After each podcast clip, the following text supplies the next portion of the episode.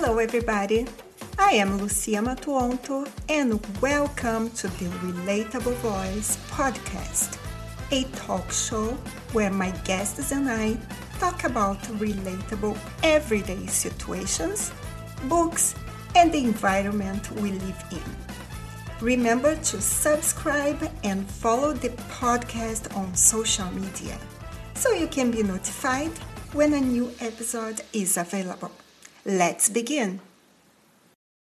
This episode is sponsored by Formatted Books.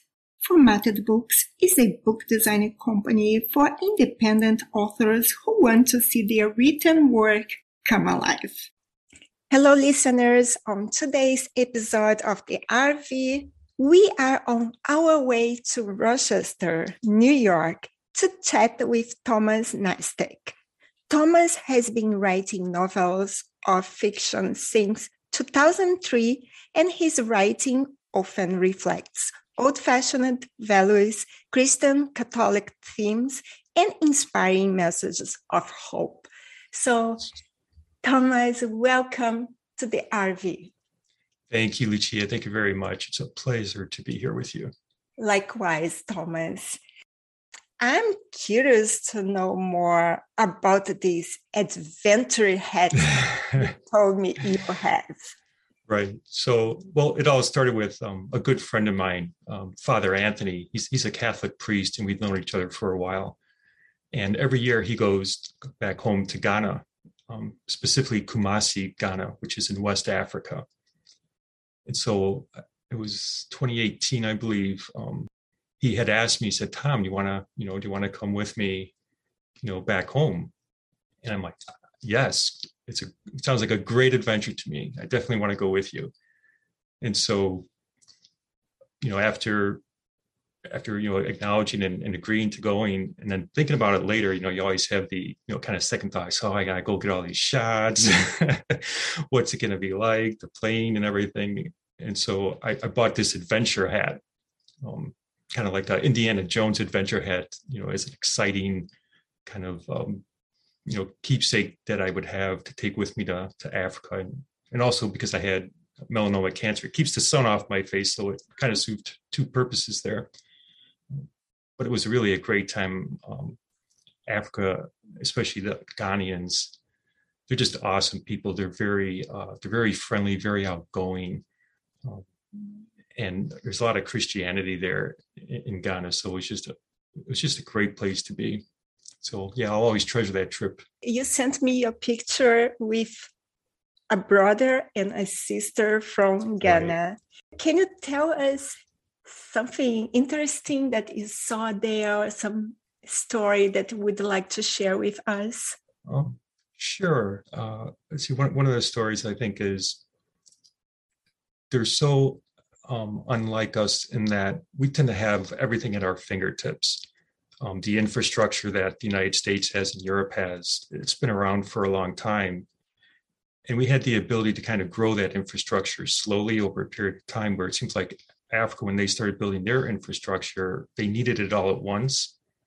And it almost looks like um, they never finished it. They, they never got to finish building their whole infrastructure. So things like electricity and water and the internet. It's like sometimes it's there, sometimes it's not there. but but everyone there, they just they're so calm and so patient, and they just take everything in stride, and just have a great kind of uh, peacefulness and and togetherness, and they're very um, they're very proud people. They're proud, not a not a sinister or egotistical kind of pride, but more just they're proud of their heritage they're proud of where they come from.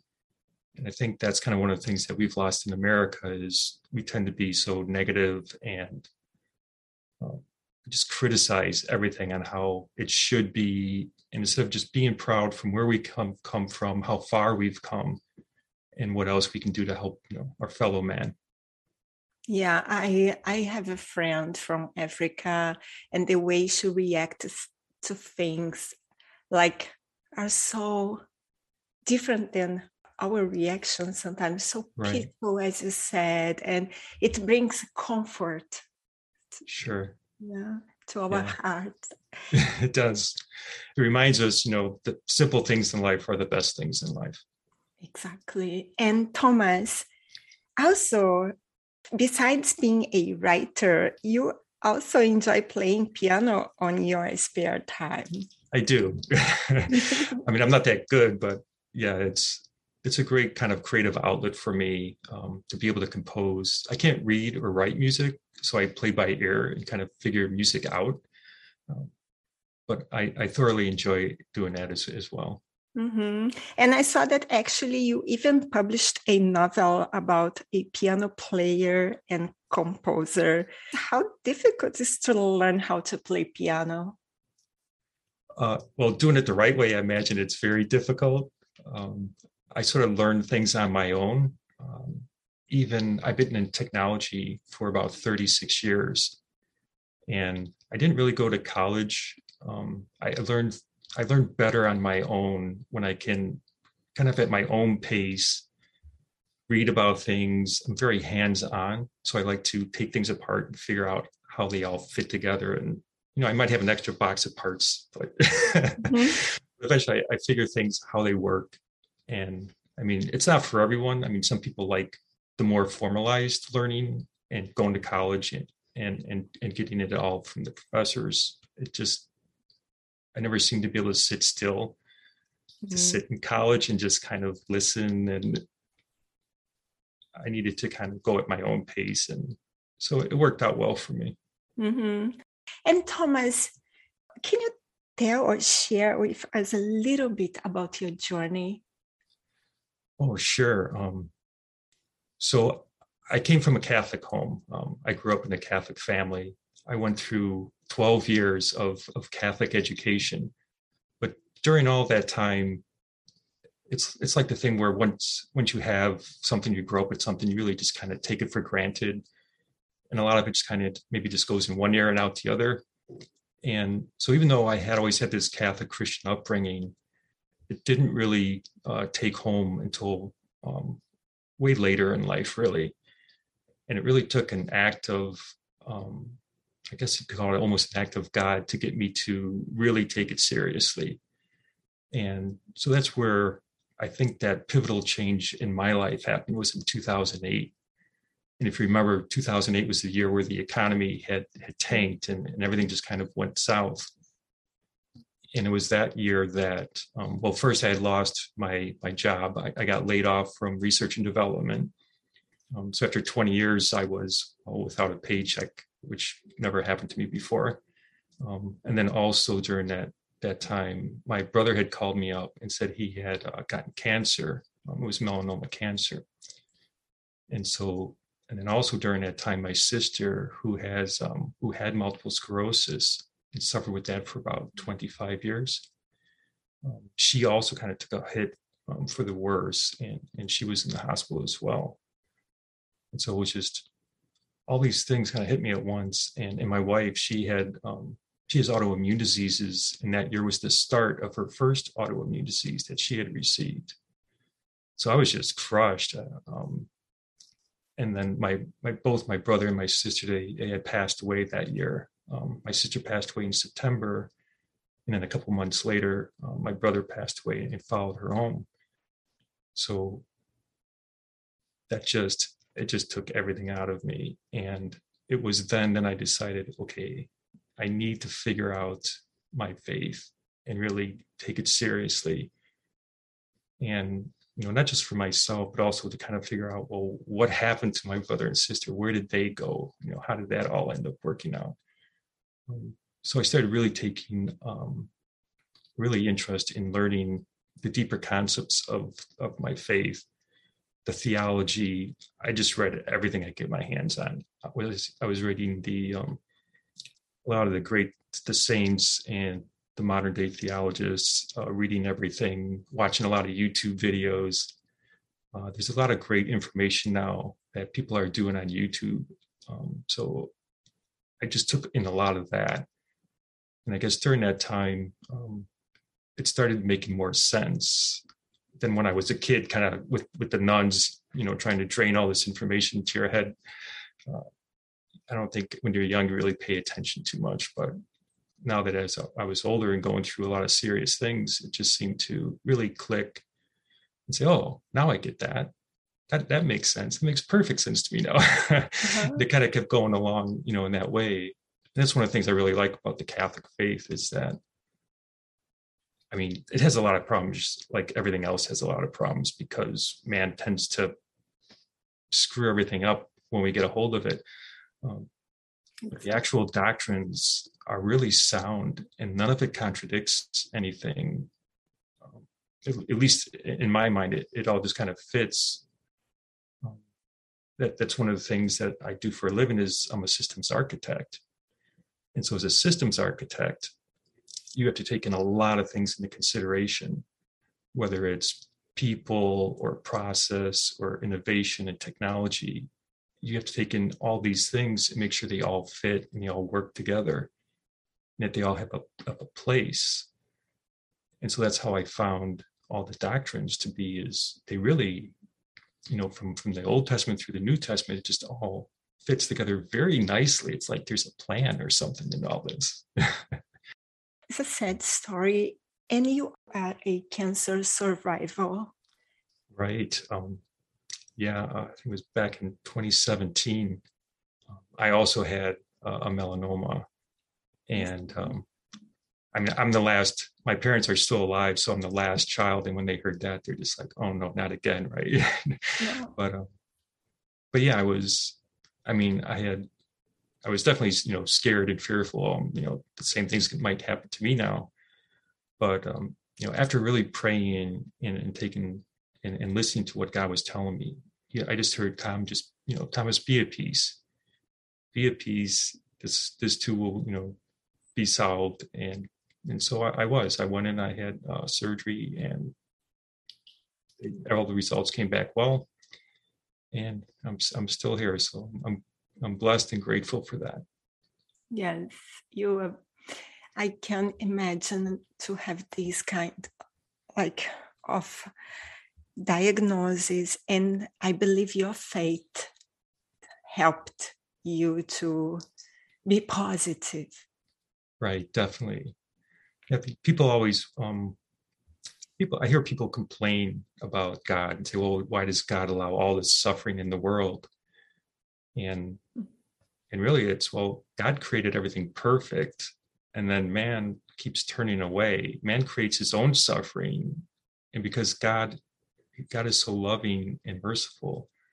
He allows us to make our own decisions, even if they're bad decisions. He still allows it, and that goes for you know whether it's nature or, or mankind or, or whatever. It, there are decisions, and we have the choice, and we have to live with you know the consequences of whatever choices we make. And sometimes they're not even our choices. Sometimes it was our parents' choices or their parents' choices, and we all kind of suffer the effects of those but really god's plan is that he makes sure everything works out the best in the long run so that we're going to be with him at some time as long as we keep choosing choosing god mm-hmm. i really like what you were saying thomas and you wrote a series called Penury City and you told me that is the story of an atheist asking a lot of questions and getting serious answers that change his entire life. Right. So, can you tell us a little bit about these books? Sure, that would be my pleasure. So, the, the novel series is, um, as you said, it's about an atheist doctor. And the whole series takes place in in 2054 so it's taking place in the future. The first volume um, really takes us through our past humanity's past. It, it takes us through all the things that humanity has done and also introduces us to the characters and their pasts and their presence is into how they're living you know what they're doing the situations that they're in. And the reason why the trilogy is called Penury City is because there's three levels of penury means extreme poverty. And so each volume takes us through kind of a layer of, of extreme poverty. So the first volume is really our poverty in living without God. So, so the characters in the first volume, they're all living without God in a society without God. And if you think about where we are today, um, at least in America, when America was first kind of coming up, we had God in our Constitution, we had God in our Declaration, we had God in our government, we had God everywhere. Um, and then slowly we started taking them and removing them out of things. We separated God, you know, from the government. Well, there has to be a separate church and state and then we separated God out of our schools and out of our institutions and out of the public square and they're out of even out of the court we used to swear you know do you tell the truth the whole truth nothing but truth so help you god. We took that out. So we keep removing god. And so the first volume is really well what happens to a society when you totally remove god from it? And that's the extreme poverty without god. And so our characters we, we see our characters in, in that first novel living in that society and what that actually might look like. And then in the second um, volume then we start seeing another level of, extreme poverty and that's when these characters start to empty themselves out of all their selfishness and um, you know their egotism all the, the sinful qualities of their personality, they start to empty those things out of themselves as they walk through um, on their journey. And as they empty themselves out of these things, they start taking in God again. And as they take in God, they start to get to know God and they start to rely on God and trust God that God has a better plan for us. And really, it, God has a great adventure plan for each of us, but most of us are too afraid to take it. Um, God's adventures are way more exciting than any adventure that we could think of for ourselves. And and it says in Scripture that you know when when Jesus had come, he did all these great miracles for people. And before he left, he told uh, his disciples, he said, "You guys will do even better things than I had ever done." and he was going around raising people from the dead and curing people of all their illnesses and doing all kinds of great things so why aren't we also now doing these great things it's because we've taken a different path we've taken this kind of a path of humanity of well we'll just figure things out for ourselves i'm going to do what i want it's like well how has it worked out for us so far mm-hmm. so, and then lastly the third the third volume then talks about extreme poverty, but in a different way. And that when you do find yourself living in complete trust and reliance on God, all of our weaknesses now become our strengths because now God can take that and he can do anything with it. So they'll, yeah, those are the kind of the three levels of, of extreme poverty penury um, in the three volumes. Wow. That's beautiful, Thomas. I want to read your books. love to have you read my books. Yes, for sure. I need just to have time because I have so many books to read, but I will definitely. Right. Do you have characters based on the Bible or? I do. So there's there's a lot of scripture in the books.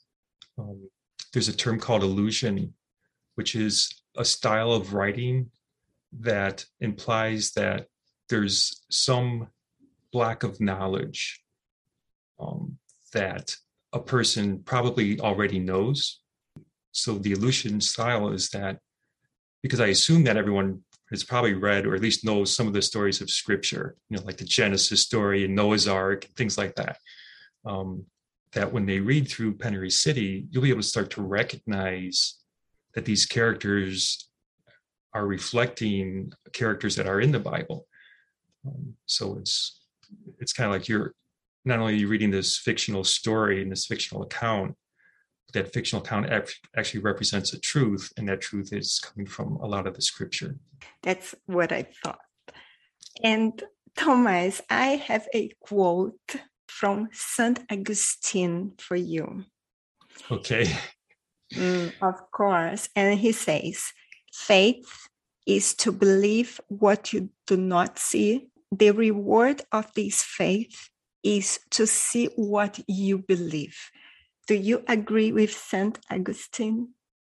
I love Saint Augustine. Um, yeah, he's I mean, he he was one of the um, I think I think he was a doctor of, of, the church, and because he had he came from a very sinful um, kind of when he first started out, and he had this great mother, Saint Monica, and his mother was very holy, very religious, and Saint Augustine. Um, he just he ignored his mother. He was doing all these bad, crazy things. Led uh, just a not a very great lifestyle, right? It's the kind of son that you just kind of shake your head and just God help us, right? um, but she kept praying for him. She never gave up on him, and eventually he he just he exhausted himself of all the terrible things that he was doing, and then came to God and ended up being one of the great um, one of the great doctors of the church. And one of the other things that he had said was um, our hearts our hearts are restless until they rest in god.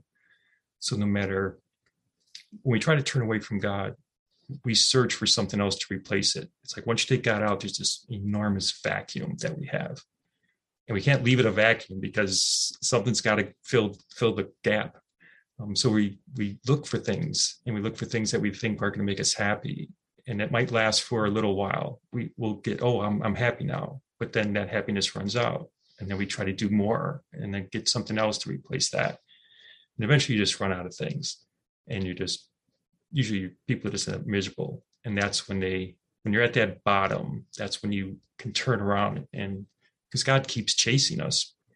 People think that I have to go find God. It's like, no, God's not lost. God knows exactly where he is, right? um, it's it's us who's lost. All we have to do is turn around. He's right behind us. He's he's waiting to drag us back to um, you know to have that relationship with him. So yeah, so the, we just have to turn, just turn around. God's right there. He's ready to to accept you back. And wow, you are such an inspiration, Thomas. Oh, thank you. you Thomas, what are your goals and aspirations? Um, wow. Uh, so I love um, really the three aspects of God. Uh, to keep doing like the amazing architecture that God has, um, to keep pursuing that, His jaw-dropping beauty, to keep seeing more of that, um, and His unfathomable love, to try to keep imitating the love that He has for us with other people. So really, it's really to know God better, to love God more, and to serve Him well, whatever the next adventure is for me.